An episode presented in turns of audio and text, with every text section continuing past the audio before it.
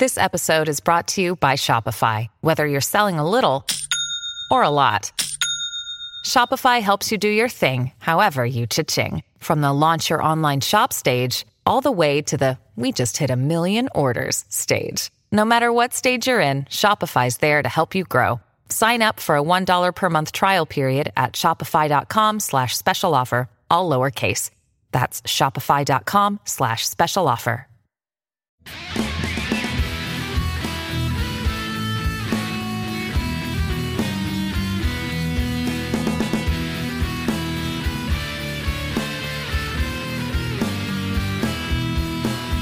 Welcome to MuggleCast episode four sixteen. I'm Andrew. I'm Eric. I'm Micah. And I'm Laura.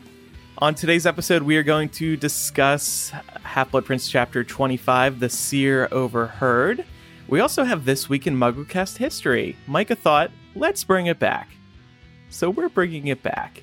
Yes, we are. I'm excited about that. Also an important week in Harry Potter history, right? Battle of Hogwarts week. Yes. Good transition.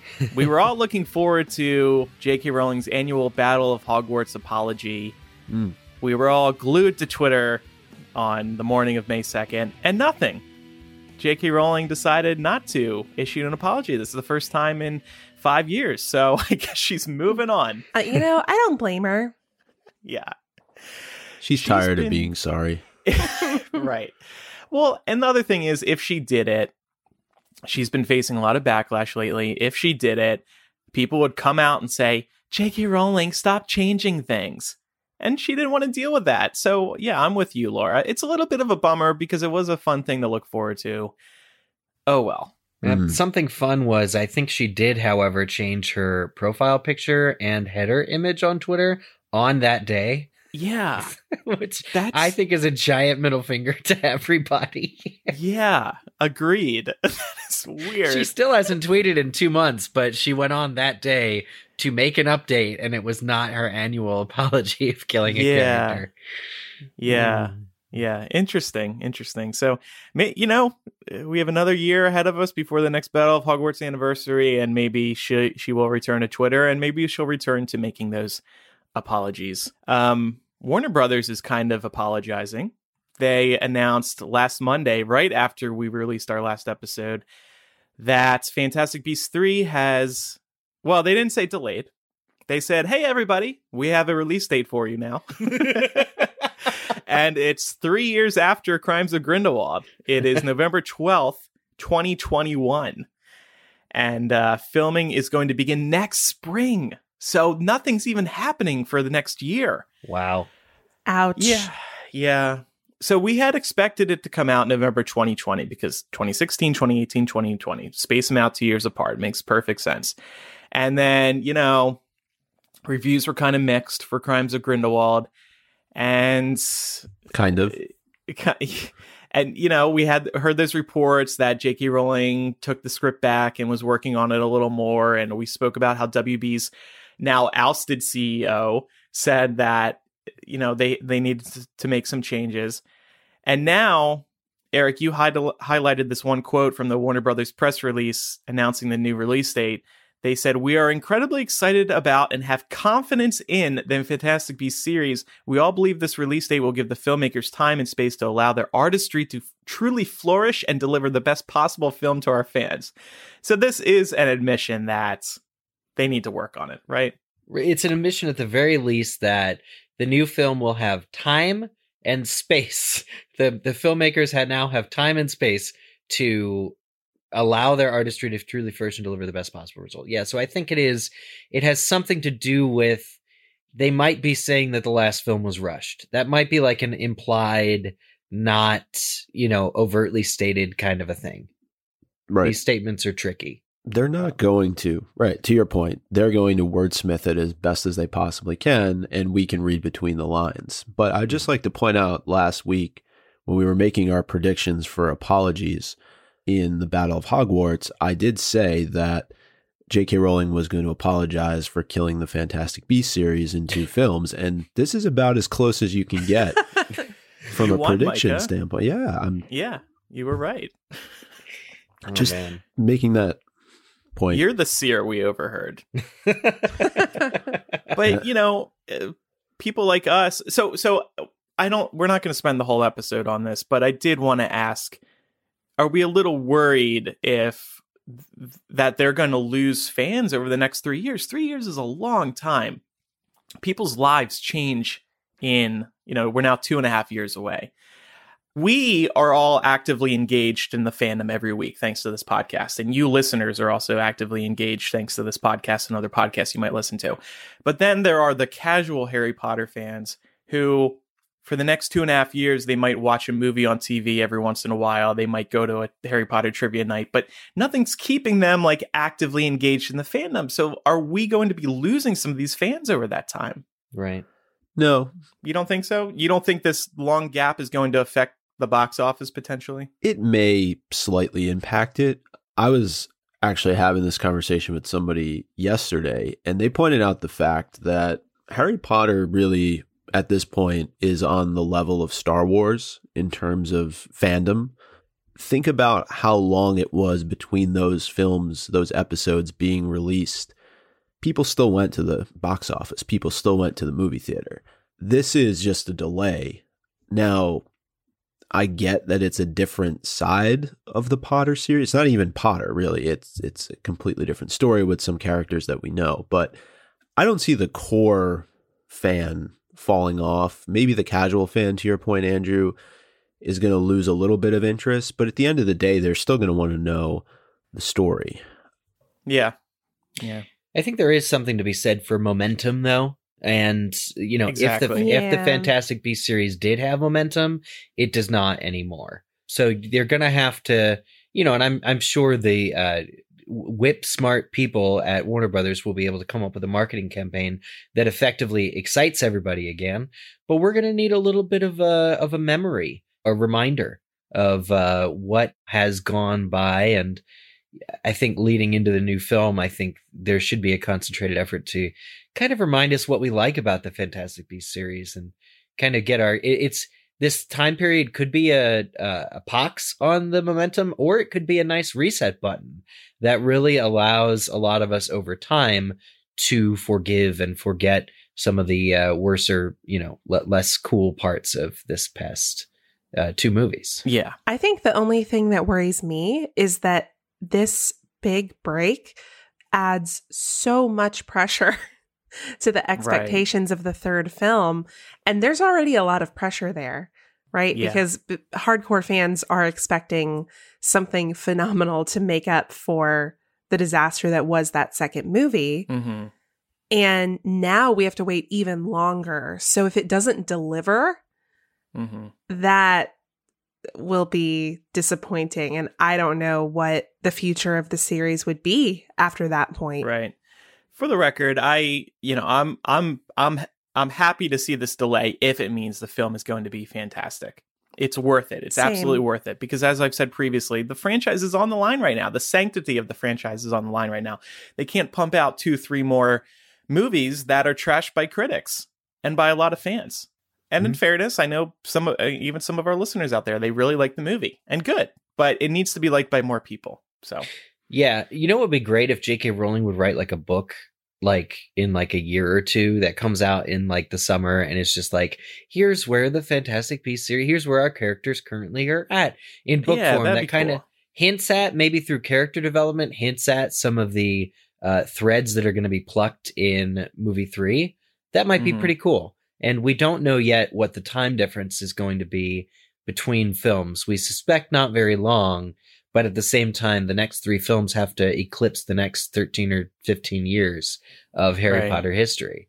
So I'd like to see maybe a book just as a change of pace for this franchise. I really think this franchise has suffered from not having that book, and I think we should have one. But that's in part what's made it so much fun as well, is that there isn't a book. There's frustration. We've talked about that, and not being able to go back to some sort of written text. But I also think that's what makes it enjoyable, because you don't know where the story is going. You don't have the books mm-hmm. right in front of you to be like, okay, well, I know that this event is happening in movie four. Yeah. And, and, and I think there's something to be said for that. It's also really interesting to me to watch how, when we were reading the Potter series, there was always that expectation of another movie, another movie, another movie.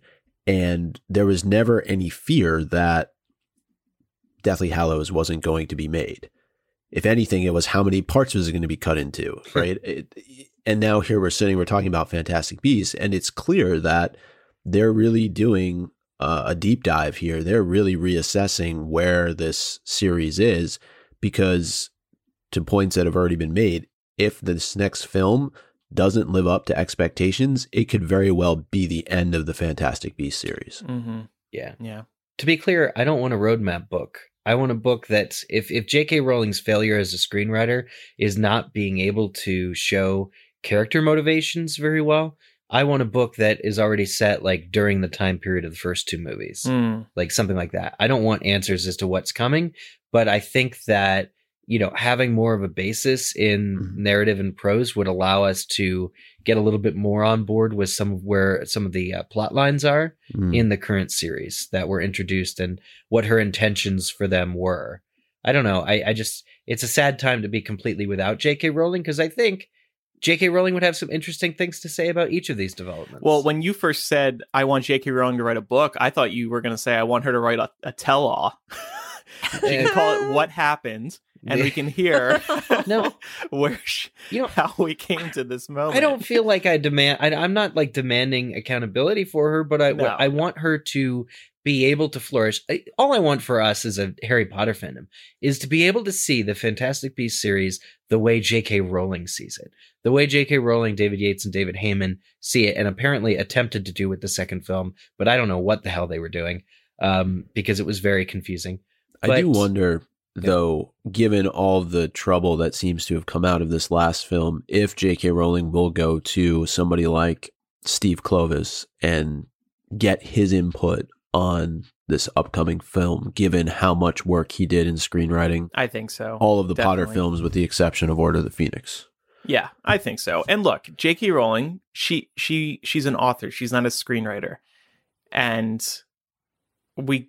there's no reason to blame her for that. Like, she just, she, she isn't skilled at writing screenplays. I bet she's been receiving help behind the scenes even since before the first movie, because yeah. it's a very different process. So. And I'll just say a final thought on this, that it's unfair to put it all at her feet. Definitely. Right. I think you need to remember that David Heyman, David Yates have been involved in this series from very early on, especially David Heyman. So if they're comfortable with what was the final product of the Crimes of Grindelwald, it, it's just as much their responsibility as it is J K. Rowling's. Point well yeah. taken. Yeah, this was a group effort. Mm-hmm. What uh, what are we going to do for three years? Oh, gosh. I don't know. This podcast, I guess. yeah. Vacation. Well, y- yeah. And, and we, we know we have some ideas for what we're going to do with MuggleCast over the next two and a half, three years. I, I think we'll be fine. I, I would like to see Pottermore or J K. Rowling or Warner Brothers do something. I, you know, I'm still harping on this Harry Potter T V series. Warner Brothers, they're going to be launching their own streaming app to compete with Disney and Netflix. They need some originals, some exclusives. And I really think a Harry Potter T V show would be perfect for that. But I won't get into that again. Mm. We'll I see. think we should just all go to uh, Orlando and ride Hagrid's motorbike adventure on a continuous loop. Hagrid's Magical Creatures Motorbike Adventure. I knew I missed a couple words. I want to know what everybody's going to be calling it, like the tourists who have no clue what it's called. What are they going to actually call it when they're asking for directions? Like, how do I get to the Hagrid ride? How do I get to that adventure ride? Uh, sorry, sir, what adventure? Every yeah, ride is an it'll, adventure. It'll be the Hagrid roller coaster. Yeah, there you go. Yeah. But there's two of those, aren't no, aren't there? There are oh. two Hagrid rides. Yeah, there are two. Oh, yeah, you're right. Uh, the motorbike so one. Yeah. Yeah. All right. Um, just want to give everybody an update on our Patreon. The signed album art cards have arrived in Chicago. They look great. Ooh. Laura, your signature looks great. Oh, thank and you. Micah, great job shipping those, Laura. Yeah, good work. Good work. And Micah, Eric, and I will be signing them together in a couple weeks. If you want to get your own, join us at patreon.com slash MuggleCast and pledge at the Dumbledore's Army level or above. You'll be eligible to receive one if you remain a patron for at least three months. You must join by the end of July, though, in order to receive one, because we want to, uh, you know, get our list together. So do that soon. And by pledging, you'll also receive instant access to lots of other benefits, including our recording studio and bonus MuggleCast. Uh, we released one last week in which we asked, what if Draco Malfoy died by Harry's Sectum Semper curse? And we had a, had a great discussion there. So again, patreon.com slash MuggleCast. Thank you, everybody who is supporting us. Because of you all, we are weekly again. And we are going to be weekly until twenty twenty-five, when uh, Fantastic Beasts three is finally released. So, so we have lots of time to fill, and we're looking forward to it. So, Micah, you also wanted to look back on what we were up to this day in history, this week. Yeah, this is always a cool segment, given that uh, we've been at this now for, for almost fourteen years, to take a look back and see uh, what was happening all those years ago. And uh, the first one that popped up was episode two hundred sixty-five. We released this on May eighth of twenty thirteen. And we were just talking about uh, the theme park. The Wizarding World Orlando confirmed that it was expanding. It was going to be creating Diagon Alley. Yeah. And we actually analyzed whether a fire-breathing dragon was a good idea in one hundred degree weather. Because that's the kind of stuff that we talk about. Well, and now we can address that in hindsight. I think it ended up being fine. You can feel that fire, uh, you know, when it does... When when the dragon does roar, you can feel the fire on the ground, even though it's very high up. And, uh, you know, it's hot, but it's only for a second. So yeah, we didn't know ice dragons were a thing back then. So that's, that's what they should have been. And uh, we also wondered how exactly the Hogwarts Express was going to work. And we still don't know, because it's just magic. Well, a pulley system. That's the answer. That's interesting. I read that as... We didn't know that it was going to go between the parks, but maybe we did. I'd have to listen to that. Oh, yeah. I think it might have been the ticket aspect, which mm. they've really integrated seamlessly by doing a, a faux King's Cross, mm-hmm. you know, and kind of have your ticket taker be your ticket scanner mm. guy. I don't know. It's pretty cool. And I knew there wasn't there that much room in the back lot for that. They really crammed it in, but they made it work. Yep. In the end, I'm just excited because of how really well they pulled off Diagon Alley. Definitely. It's so fantastic how you can take a train, the Hogwarts Express, from one Harry Potter land to another and move between theme parks. Yeah. I'll never get over that. It's great. Yeah. And and actually, this next one is timely, too, given our recent discussion about the upcoming Fantastic Beasts film. So episode one forty-four, this was on May fourth, two thousand eight. So eleven years ago. Wow. It was titled... Manly Mathematical Men. So, Laura, I'm just okay. going to go and take a guess and assume that you were not on this episode. No, I, I was not. A lot of these involved Jamie, and when Jamie was involved, we came up with some interesting episode titles. Yeah, he's an interesting guy. So he definitely is. The big story on this episode was that Potter left the New York Times bestseller list for the first time in over a decade. Huh. And fans thought it was the end. Yeah, well, here we are us. eleven couldn't... years later. Yeah, yeah. I was going to say wait eleven years. And we weren't and counting also... on script books and uh, screenplays. Yeah, well, and of course, yeah, I mean, Cursed Child, that shot to number one. And I think that was number one for a few weeks. It was never as big as one of the original seven books, but... Mm. In in this era of publishing, it did very well. Yeah.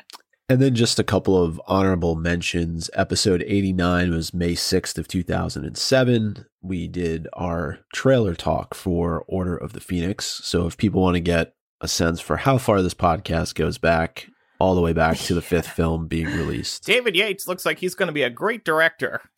That was before book seven came out, too. So yep. Remember that the first hundred episodes of this podcast were before book seven. Mm. Mm-hmm.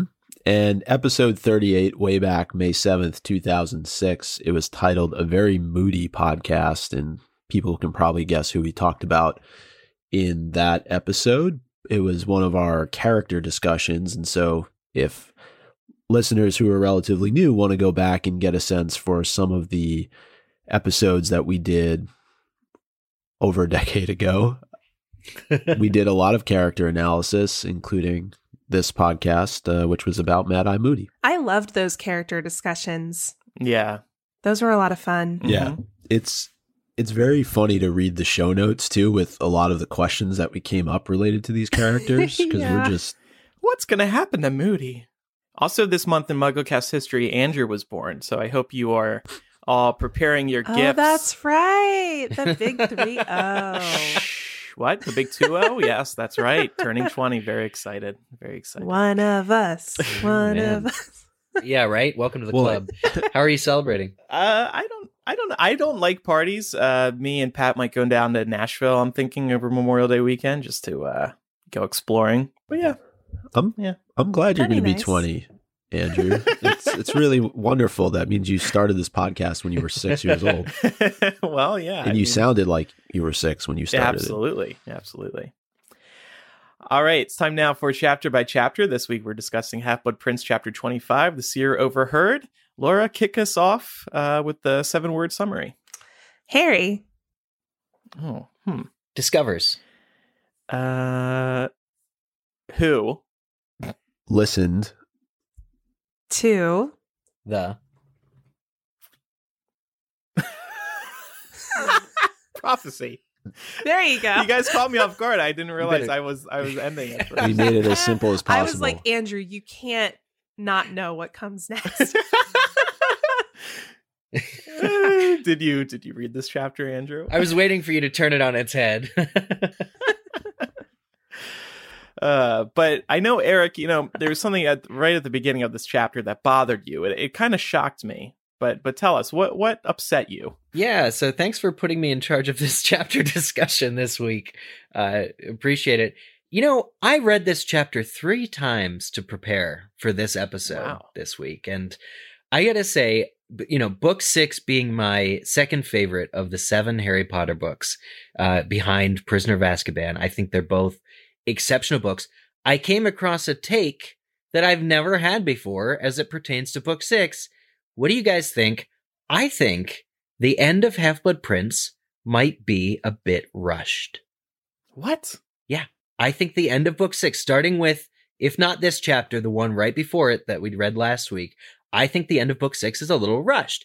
There's a lot of information here in this chapter, and, and it's not just how the chapter starts, which I'll talk about in a minute, but there's a lot of information, and Harry doesn't really have time to process it because we're off to the cave, we're off to destroy Voldemort, we're off to save uh, the castle from Death Eaters, we're off to mourn Dumbledore. It's a lot of big, big, big plot points, but it feels to me kind of like, especially with this chapter, might be a little rushed. And that's because at the start of this chapter, we hear that Harry is overjoyed by all the attention being on him and Ginny versus him and everything else he's he's up to. Well, we can start there. I was hoping for your guys' general feedback on whether you think it's rushed. I but... don't know. I don't I don't think so. And and I'll explain why once we, you know, get into the details of this first point. Okay, well, at least it's... I, I see what you're saying. I mean, I guess it's I I like that it's all coming together in the final few chapters. You know, it keeps it action-packed. Yeah. So, okay, well, I'll just mention it then. There's a three-week time jump. Harry finally gets the girl. He kissed Ginny at the end of the last chapter, and all of a sudden, it's three weeks later. And Harry is elated. He's overjoyed to have finally found somebody. The castle is all abuzz with the gossip, J K. Rowling writes. But it's been three weeks, and I'm just like, what? How's how's Draco doing? Like, is Draco okay? Because he was, like, bleeding out the last time we saw him. It's like, it's not a big deal. Three weeks later, all of a sudden, and in doing this, J K. Rowling not only, I feel, robbed us of our characters, like, he's our hero. He finally got the girl and we don't get to see it. What's going on with that? But also, his, if this book can be said, if you can break down Half-Blood Prince to having an A plot and a B plot. The A plot is clearly learning how to defeat Voldemort. The B plot is all these teenage hormones. And I don't think it's a satisfying payoff to the entire B plot of this book to have a chapter where your hero finally gets the girl and then a three week time jump, which is described as being the best times of Harry's life. And we don't get to see it. That feels weird to me. Am I crazy? I don't think you're crazy, but I do wonder if she had included that, if it wouldn't have felt a little bit like story whiplash, because we would have gotten this like three weeks of just like, you know, carefree happiness. And then all of a sudden, Harry goes to the cave. Yeah. So it, it might have felt a little too stark. Mm-hmm. And that could be why she decided to put the time jump in there. Right. I, I agree with you, Lauren. And I think that we do get a sense for the development of their relationship in mentions throughout the course of the beginning part of the chapter. And and I just don't think for J K. Rowling that this was a focal point for her story in the latter part of Half-Blood Prince. They got together. She knew that they were going to be together for the foreseeable future. They're going to end up married with kids. And we got a lot of those hormones, though, Eric, to your point, throughout the course of this book. And are you really going to want to read, kind of going off what Laura said, three chapters about how Harry and Ginny are running around the grounds of Hogwarts, snogging each other? Right. Um, well, the answer is yes, because Ron and Lavender, like, relationships are presented as these awful, horrible things. The relationships we would have been forced to endure for Harry Potter are Harry and Cho, which is just sad. It just didn't, the timing wasn't right. And then Ron and Lavender. And we got chapters and chapters of Ron and Lavender and how it upset Hermione and all this stuff. And we, when we finally have what's presumably a mutually consensual and healthy relationship, we don't get any of it. And it's just a shame. Like, the, the chapter starts off with Ginny laying against Harry's legs. And I'm like, this is nice. They're joking about a tattoo that he may or may not have. It's hilarious, but it's all assumed. And you know, I became less angry at the film when rereading this chapter, because if you wonder why the movies underserved Ginny, it goes back to the books. The books underserved Ginny. The books just skip three weeks of what could have been the most important character development. I mean, Harry, I, we don't need to see anything explicit. Let me be clear. I'm not asking for uh, explicit romance scenes. J K. Rowling, for good reason, just isn't interested in that. That's fine. But what I wanted to see was, you know, when Harry eventually breaks up with Ginny, as he does at the end of this book, and he talks about some of the happiest moments of his, of the last couple months, and they've been like a dream and all this other stuff. I kind of want to feel the payoff of that by having a few scenes where we see why Ginny is good for Harry, where we see where they really connect to one another. Maybe we could have a few scenes, let me just guess here, where Ginny soothes Harry over his discomfort about Draco, or maybe where uh, Tonks comes out of the woodwork. We feel that her storyline was underserved uh, and, and wrapped up weirdly. What if Tonks now finally reveals to Harry that the reason she's been mopey and leaving her post all year is because she's in love? And Harry and Tonks can finally have that catharsis. I'm saying if there was at least one more chapter before The Seer Overheard in the cave where we kind of allow Harry to live in the romance of it all, it would not only pay off the B plot of this book, but possibly be better for the book overall. I'm happy for Harry. I like the paragraph that J K. Rowling wrote about this. You know, he's been happier than he could for a very long time, but we don't need any more. Let's move on. I mean, okay, I'm fine with moving on, but does anybody else have any other comments? Yeah, I mean, I I agree with you to the extent that Ginny as a character feels very underdeveloped in the books. I've always felt this way. I mean, you can all go back and listen to our bonus MuggleCast, um, where we talked about, like, is Ginny like a fully developed character, or is she just a Mary Sue? I don't feel like she's very well developed. And perhaps including some of this additional context would have helped with that. But I feel like the big problem here is that she wasn't very well developed before she got into a relationship with Harry. Mm-hmm. And as we all know, you got to be a whole person before you get into a relationship. You can't be half a person. That's not going to work. Yeah. Come on, Ginny. No, I and, and the last point I'll just add about it is I think that where we are in this story, it is now about the Half-Blood Prince. It is now about Horcruxes. Mm. It is not about Harry and Ginny, even though this has finally happened. If they would have come together earlier on in the book, I think, Eric, you would have gotten a lot more development of their relationship throughout the course of the book. Mm-hmm. But because of where we are, and they're finally coming together at this moment, Harry's focus needs to be on other things. It needs to be on the prince. It needs to be on traveling with Dumbledore. It it's just not a focal point for, for yeah. J K. Rowling. I mean, presumably he's had three weeks of bliss, so we'll just have to take J K. Rowling at her word for it. Um, but Hermione's got a secret y'all. And she uh, comes up to Harry. He's uh, reminiscing about a particularly blissful afternoon, lunch, whatever he did with Ginny, whatever. We didn't see it. And Hermione comes up and throws a piece of paper at him and says, hey, I want to talk about the Half-Blood Prince. Harry's a little reticent. She says, I found this person. This person, Eileen Prince, who is captain of the Hogwarts Gobstones Club. And Harry, first of all, doesn't even want to hear about it. He's sick to death of Hermione bringing up the prince. But he kind of really scoffs at the idea that this woman could be the Half-Blood Prince. And first of all, he says to her, I know it's a, gr- a boy. I know it's not a girl. I just do.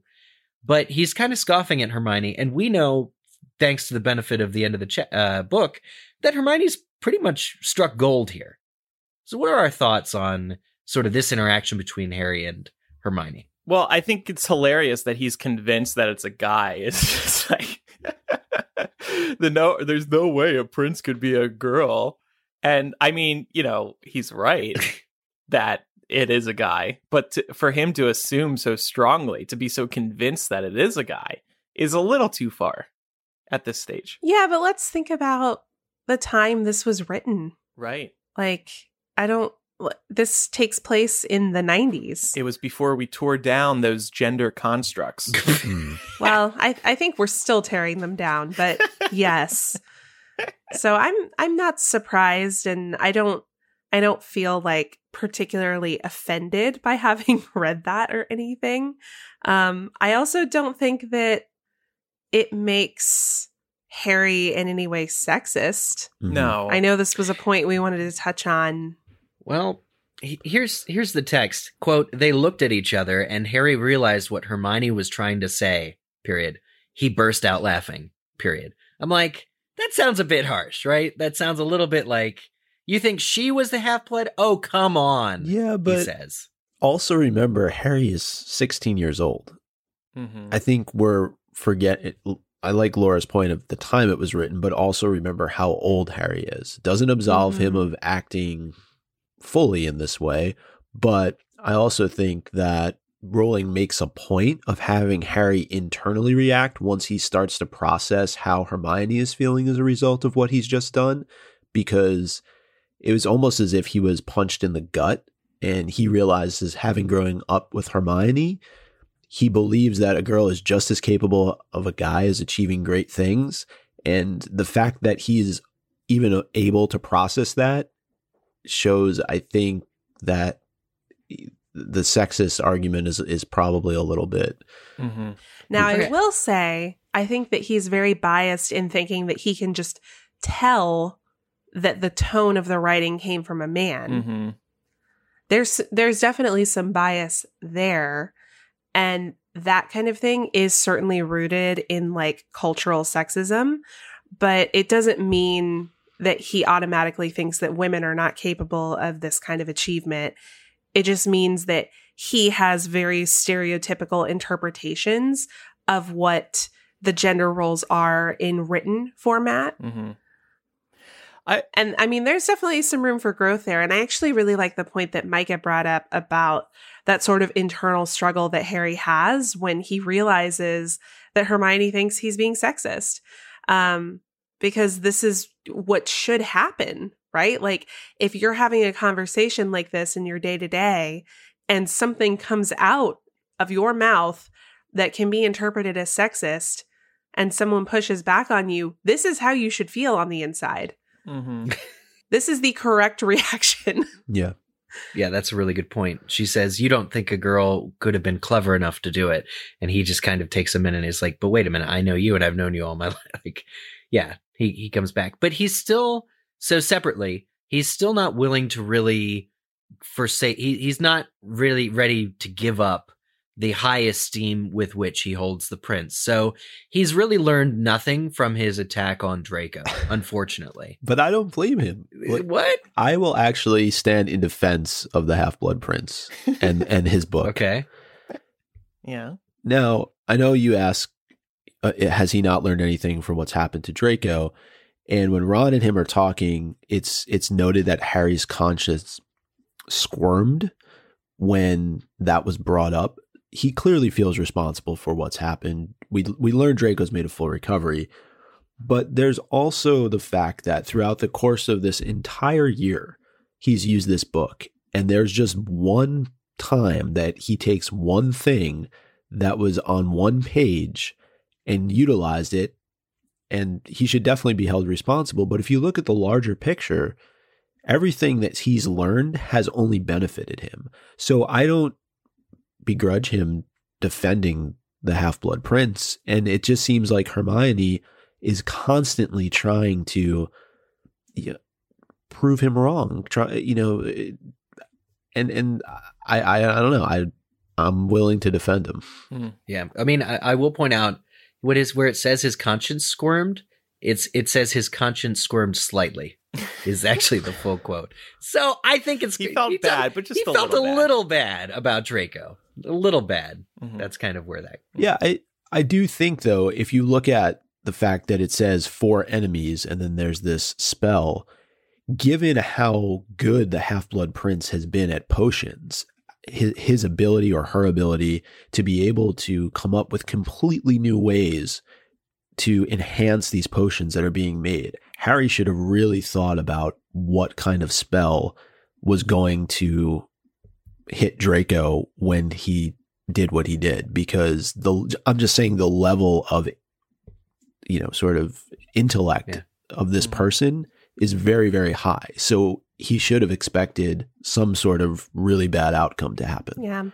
And I, I agree with your defense of Harry. I think understanding the position he's in, he's young, he's very vulnerable to these figures who he kind of remind him of himself. Look at Chamber of Secrets.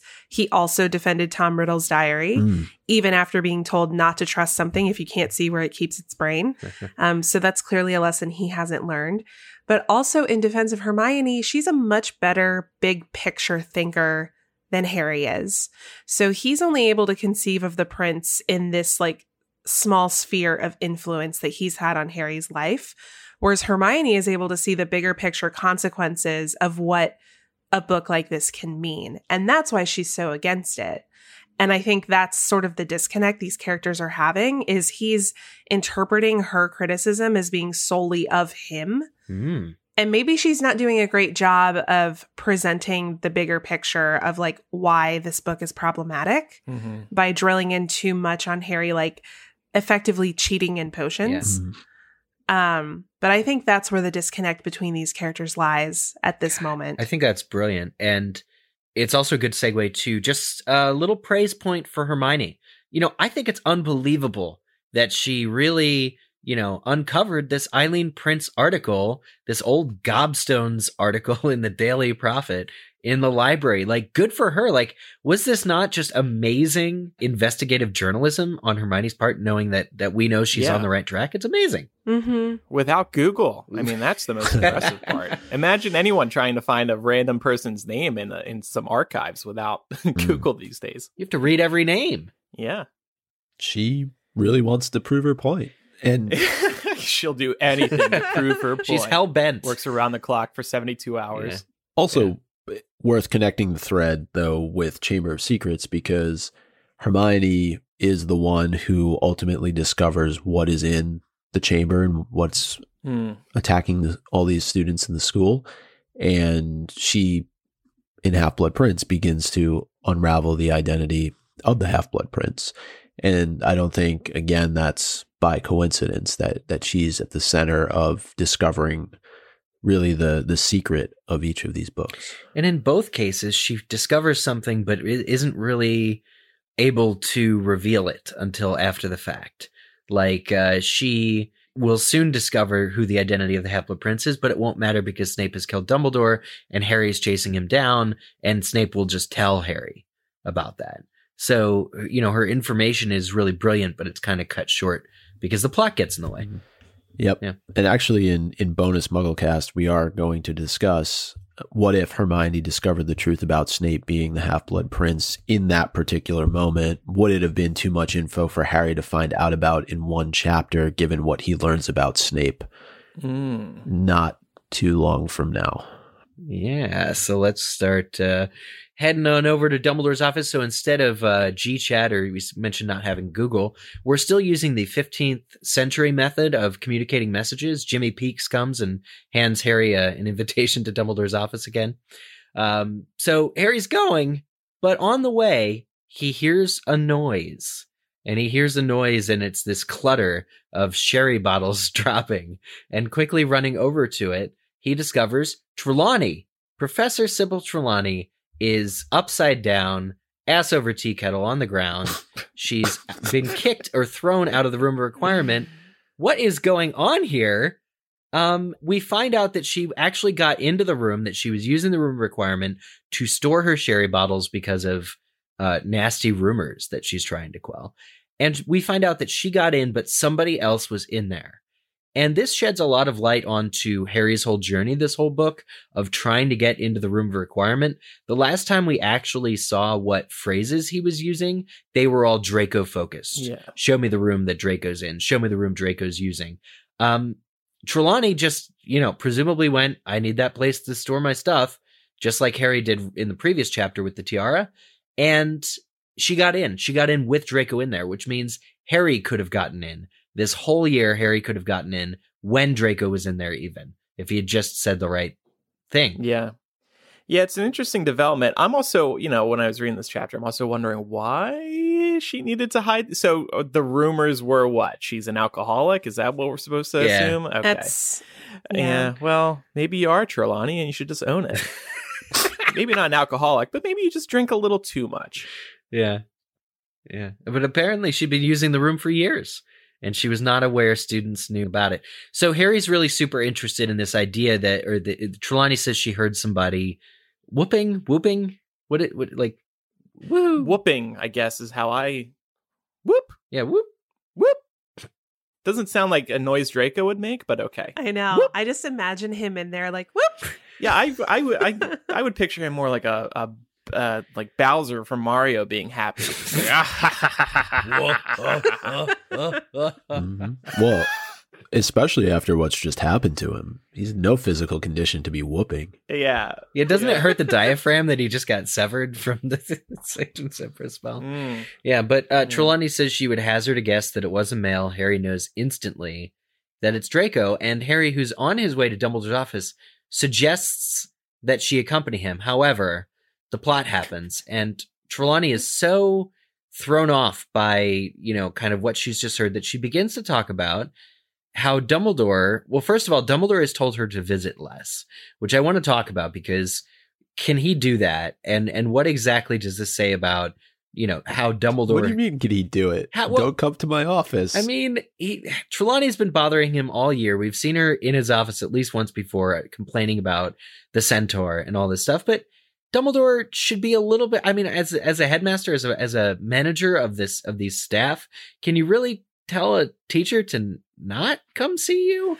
I would, yeah. Yeah, you can. Yeah, but Laura, isn't that isn't that wrong? I mean, as the headmaster of the school, you should be welcoming your teachers as often as they want to uh, visit you. I- not if not if they're coming into your office to constantly be prejudiced and complain about, mm. you know, other beings who are not like them, right? You know, yeah. It's it it it, re- it does reach a point where if somebody is coming back and repeatedly complaining about the same thing again and again, you've given them the same answer fifty different times. Mm-hmm. You're going to be like, I don't want to talk about this anymore. So unless you have something else you want to bring to my attention, don't come back. Yeah.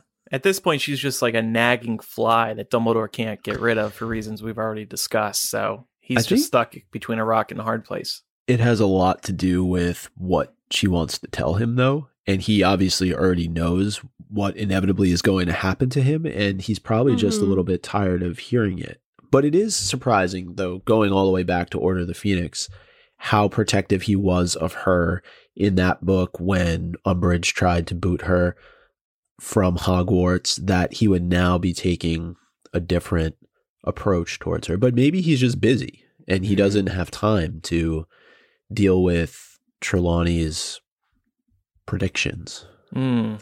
Well, I also think he doesn't want to give any credence to this theory, right? Because it's not going to work out if he starts sort of lending her credibility on these predictions. Mm. Yeah. So we're and- we're talking about these cards that she's pulling uh, for Dumbledore, and she is starting to, much like she did with Harry in, in book three, she's really starting to predict Dumbledore's death. Yeah. Right. Yeah. And we've probably talked about this at, at some point and done a character discussion on Trelawney, but she's supposedly a descendant of the great seer Cassandra, and I think it's actually mentioned in this chapter. And Cassandra in Greek mythology was fated to accurately predict the future, but have nobody believe her. And I think Trelawney has a bit of that going on, particularly with this prediction about Dumbledore. Yeah, mm-hmm. there's there's even a good joke about how uh, Harry knew all too well what it was like to be the object of uh, Trelawney's predictions, uh, because she says, like, you were a fantastic object. I miss having you in my classes. You were a great object. And he's like, yeah, pff, I know what that felt like. So even Harry is able to not, like, uh, blame Dumbledore for, like, telling her to visit less, but he does want this extra evidence against Draco. Um, so he wants her to come with him to the office, but that is that only lasts so long, because within a minute or two he's about to leave her and run up to Dumbledore's office storming on his own. He finds out that Trelawney, she talks about her her first uh interview for the job of uh divination, and Dumbledore was there, and of course we know what happened is she gave the prophecy that implicated Harry or Neville, you know, and Voldemort and that whole thing. But what we didn't know is that Snape Severus Snape was apprehended by Aberforth Dumbledore halfway through the meeting. Trelawney doesn't really have a clear image or clear picture of what happened because she was in a trance state. But Snape overheard the prophecy, and Harry never knew that it was Snape. And Dumbledore kept this information from Harry. Yeah. So my stance on this is that Harry did not need to know. It would not help Dumbledore make his case for Snape to Harry. So I, I find it kind of unfortunate, actually, that Harry did find out. But on the other hand, as a reader, it's pretty it's a pretty fascinating development. So yeah, mm-hmm. it, it it shows a lot more of Snape's character to me, though, given him having done what he did and overhearing the part of the prophecy and then taking that back to Voldemort, to still be willing to treat particularly James in the way that he does towards Harry, knowing that he played a part in his death, oh. whether, whether directly or not. The fact that he, he, you know, for all of the bullying and teasing that went on while they were at school together, he paid him back in in about as as well as you can pay anybody back for something. And the fact that he still behaves in this manner, and he still has this kind of chip on his shoulder, and he treats Harry the way he does because of it. I mean, Snape's a pretty shitty person. That's a really Absolutely. Good point. Yeah. Well, the the only person that he felt remorse over was Lily. Let's be clear. I don't think he cared about James. I don't think he particularly cared about Harry either. Mm, yeah. It just, for me, this is information overload. Like, this comes at a point in the book when I don't know what to do with this. That's why there's no time for Ginny and well, Harry. That, no, right? I mean, I can I can deal with that information. With the Snape thing, it's so tacked on to the end of this. Like, we're about... So, I mean, Harry confronts Dumbledore, and you know what Dumbledore's like? We've already talked about this. I'm not interested in what Draco and Snape are doing together. Uh, I found a Horcrux. You want to come? And it's just Harry, like, Dumbledore gives him, like, d- some some reasons, you know, why he hasn't told him and this, that, the other thing. But there's no room for this information in this in this chapter uh. because Dumbledore's found a Horcrux, and Harry wants to go. And so this information, which is potentially earth-shattering, it's, you could end an entire book with just this info. You know, no, but don't you understand? That's the whole point. Yeah, like, you're building the case against Snape. It it's starting. Mm. It, it's already started, but now you know that he was the one who overheard the prophecy. You're gonna find out that he's the Half-Blood Prince. Mm. He kills Dumbledore. Yeah. So now all the cards literally are being stacked against Snape, and this is part of that. I mean, th- this is. uh, this piece of information is huge for Harry, and it yeah. it justifies his behavior towards Snape, his feelings towards Snape. If if for any moment he was ever considering, you know, potentially even having the slightest nice thing to say about the guy, it's all out the door now. I mean, he still names he, him. He absolutely despises him. And and there's a huge contrast going on, right? Because at the end of the day, Snape has been helping him this entire year. Yeah. So it, it's just, it, it's a very interesting sort of balance between those two sides. Yeah. I just, um, I'm actually surprised how Dumbledore is kind of taken aback. He did not expect this information to come out when it did. And there's a period when Harry like bangs on his door and comes in and starts accusing him. He kind of really doesn't know what to say. He whitens a little bit. He is kind of, he doesn't move. There's like an extended period of time where Dumbledore doesn't react. And then he says, you know, who, how did you find out? Like, like who told, mm. who told you? So it is kind of crazy, but at the end of the day, as you guys said, like they have business to tend to. Um, so sort of the Harry and Dumbledore thing, and you can read it. I had excerpts, but you know, it's just, it's too long, and just read it in the book. It's great. But Harry still is kind of of the mindset that Draco is going to try something and Snape is going to try something. And even though Dumbledore talks about, do you really think I wouldn't leave Hogwarts with accurate protections in place? La la la la la. Harry still goes home and arms all of his friends. He gives them Felix Felicis. He gives Hermione the Marauder's map, says you got to round up all the Dumbledore's army members and tell them that something is going down tonight. I will be with well, them. Well, also, and by the way, Dumbledore's like, of course I've got the school taken care of. Meanwhile, like two chapters ago, Harry's walking through the front door because it was unlocked for some reason.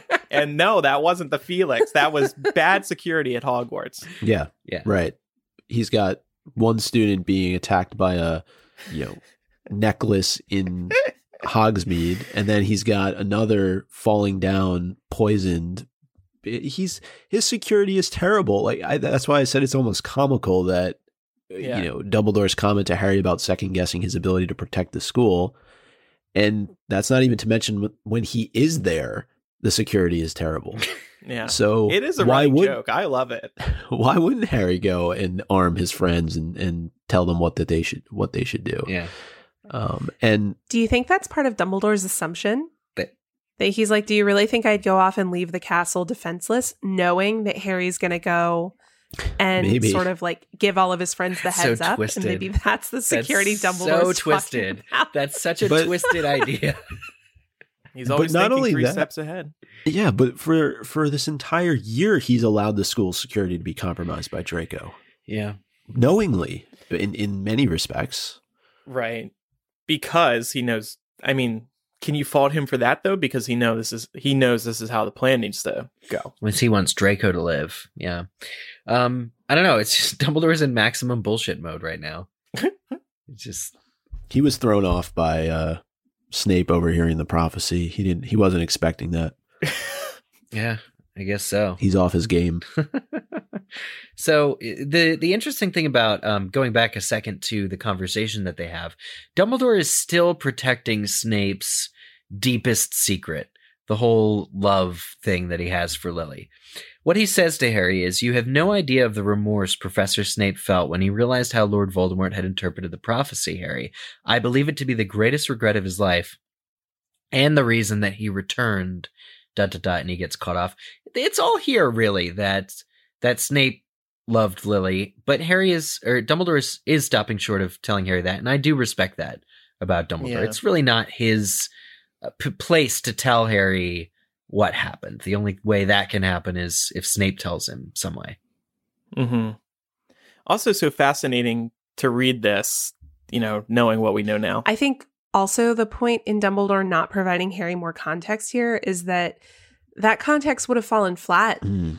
Harry wouldn't have viewed it as legitimate or genuine, and he would have just laughed it off.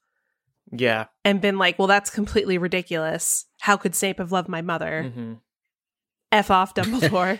he, or, you know, he could have he could have believed Dumbledore and just been really repulsed by that idea. Like, ew, I could have you know, I could have been the child of Snape. Like, oh my God, no. Or gross. Or why is Snape creeping on my mom? Yeah. There's that side of it too. And just sliding into those D Ms. Oh my God.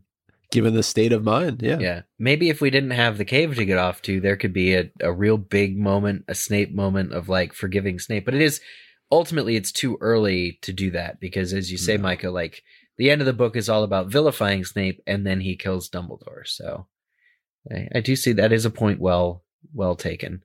Um, you mentioned there's a connecting the threads here. Yeah. Just Dumbledore leaves the school quite frequently, actually, in the.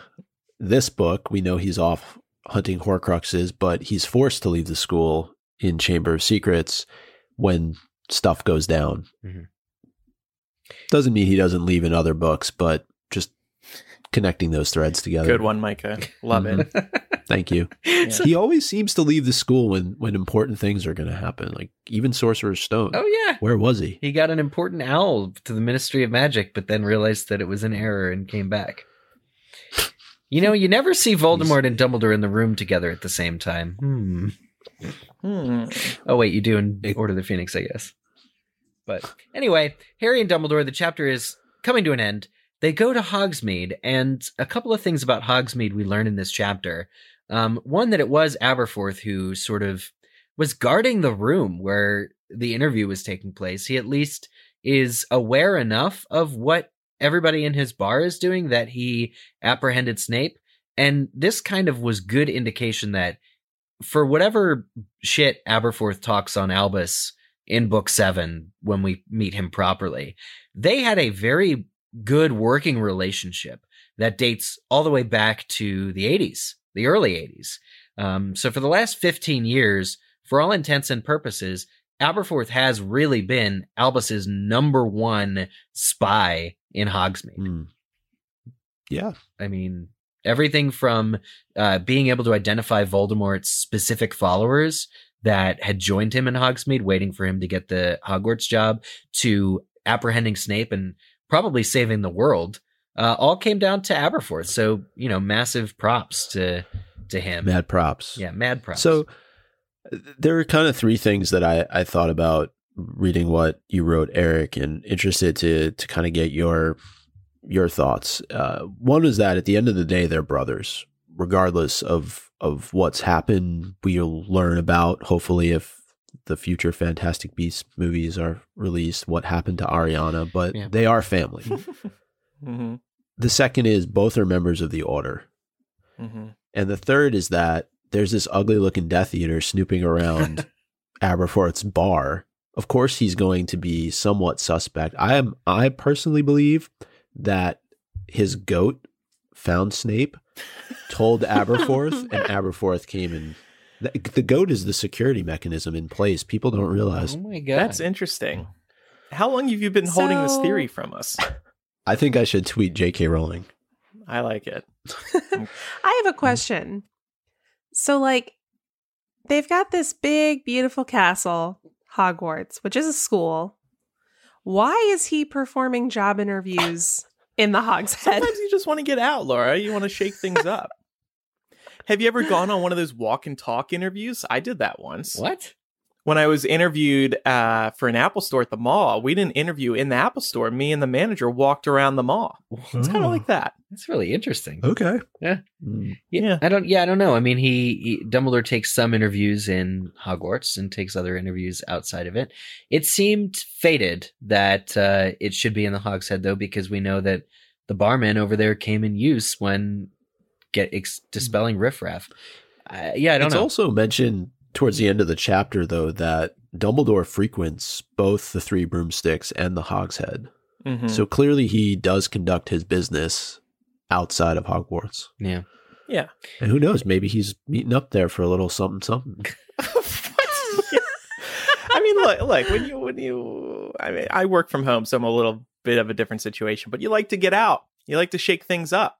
And if Dumbledore's working and living at Hogwarts, you want to go outside and, and, and, uh, you know, remind yourself that you're not trapped somewhere twenty-four hours a day. Yeah.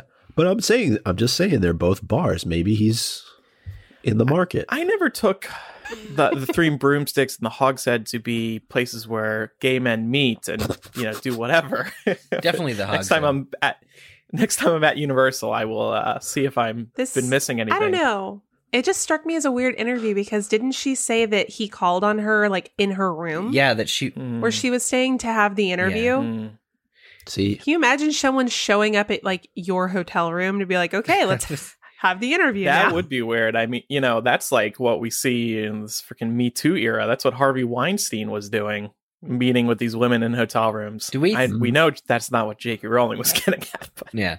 Do we think that Dumbledore somehow f- knew a way to coerce the to bring on the the um, prophecy?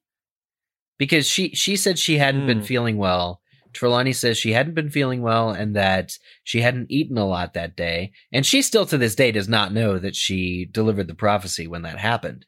But do you think don't some somehow the reason Dumbledore met her in her room was to force that kind of a reaction?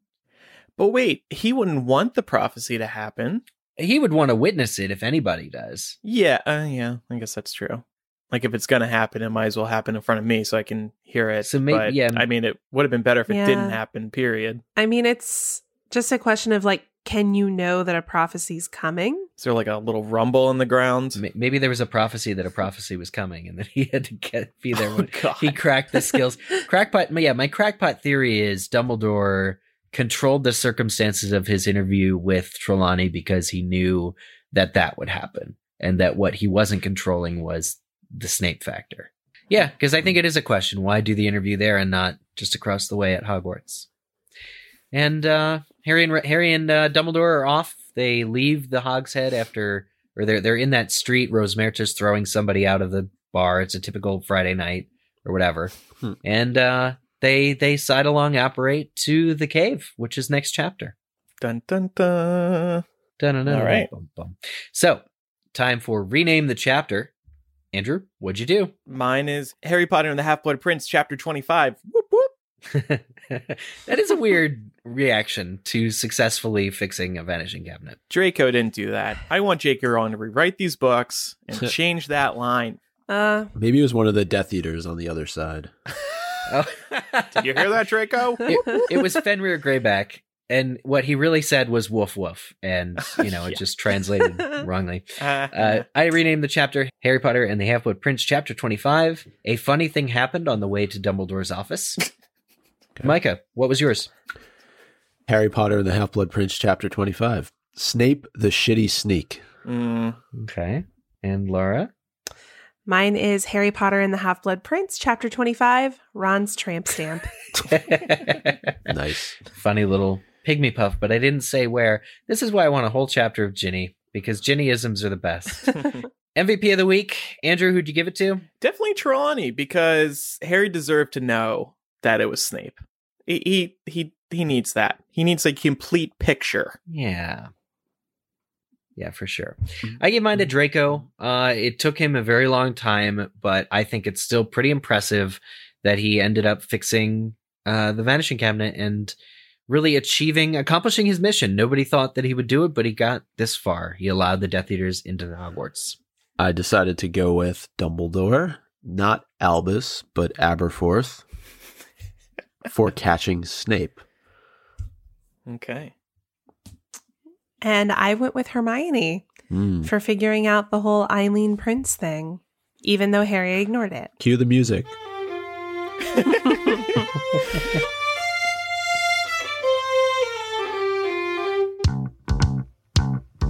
Come on, Eileen. Mm. All right. So next week we will discuss Chapter twenty-six. The Cave. Is, is that what it's just called? The Cave? Uh, the Cave. Mm-hmm. Yes. All I was right. there about a month ago. Yeah, good. So you'll be able to give us a, a uh, on-the-ground report. Yes. On that experience. Uh, all right, it's time now for Quizage. Yes, uh, last week's question, what unlikely companion does Harry find outside the Room of Requirement? And we know based on our chapter this week that it was Trelawney. Fairly easy, considering her uh, confession is the highlight of this chapter. But uh, congratulations, as always, to people who submitted the correct answer. to us over on Twitter using hashtag Quizzitch. They include, but are not limited to, Olivia Kenny, Hannah C., Kat, Count Ravioli, Liam, Sarah A K. Weensy, Sarah Davis, Karen Frode, Juliana Coughlin, Marlena, Fluffy McNutters, Jason King, The Jessley Hallows, Taro Devi, and, or Devi, and Mandrake Patronus. Well said. They include. I like that new format. Yeah, I'm not, it's there's too many to note it, uh, too many to say everybody, but we'll hopefully, if you keep entering, we'll get you again. Yep. Yep. Um, and uh, next week's question, although it's a little bit of a spoiler, uh, there are inferi in the next chapter. Every spoiler, mm. yeah. Uh, what is the first spell that Harry shouts? Uh, that Harry directs to the inferi? Sectum Sempra. Hmm. That might be a contender. This could honestly be a multiple choice. I think the first one is a little silly, but we'll see. We'll see for sure. Okay. All right. If you want to get in touch with us about anything we discussed today, you can go to mugglecast dot com and we have a contact form right at the top of the page. You can also just email us directly, mugglecast at gmail dot com. Tweet us, twitter dot com slash mugglecast. Follow us on Instagram, instagram dot com slash mugglecastpod. Micah, um, how's uh, how's getting instagram dot com slash mugglecast going? It's great. You haven't done anything. You got my hopes uh, up, and you're Andrew, letting us this down. This takes time. Yeah, yeah, yeah. You can also call us, one nine two zero, three six eight, four four five three. That's one nine two zero, three muggle. If you do call us, just keep your message around a, a minute and try to record. Try to call us from a quieter place. We would also appreciate your support at patreon dot com slash mugglecast. It is why the show is weekly. You will get instant access to tons of benefits. And if you pledge at the five dollars level or higher, you will receive signed album art uh, later this year, over the summer-ish, late summer, early fall. Uh, just make sure you are pledged by July and you remain a patron for three months, and then you will receive the aughts. Which looks great, by the way. Really happy with our printer. They've done a great job. Yeah, they did both years. I can't wait to sign it with you guys. That's going to be great. Yeah. And Laura, I already found the card that the first one that you signed, you wrote on it, first card signed of twenty nineteen. Yep. Cute, cute. I felt like that person, that recipient deserves to know. Yeah. Yeah, it's a cool little you fact. Know, you know, yeah. If we hit a thousand yeah. patrons this year, let's give that to the thousandth patron. Yeah, we, we're we not too far away yet. For that, so we'll do that. All right, and again, that's all available at patreon dot com slash mugglecast. And uh speaking of Patreon, we are going to be recording a bonus mugglecast right after today's episode, asking what if Hermione discovered the truth about Snape being a Half-Blood Prince. Thanks everybody for listening. I'm Andrew. I'm Eric. I'm Micah. And I'm Laura. We'll see you next time. Goodbye. Bye. Bye. Bye.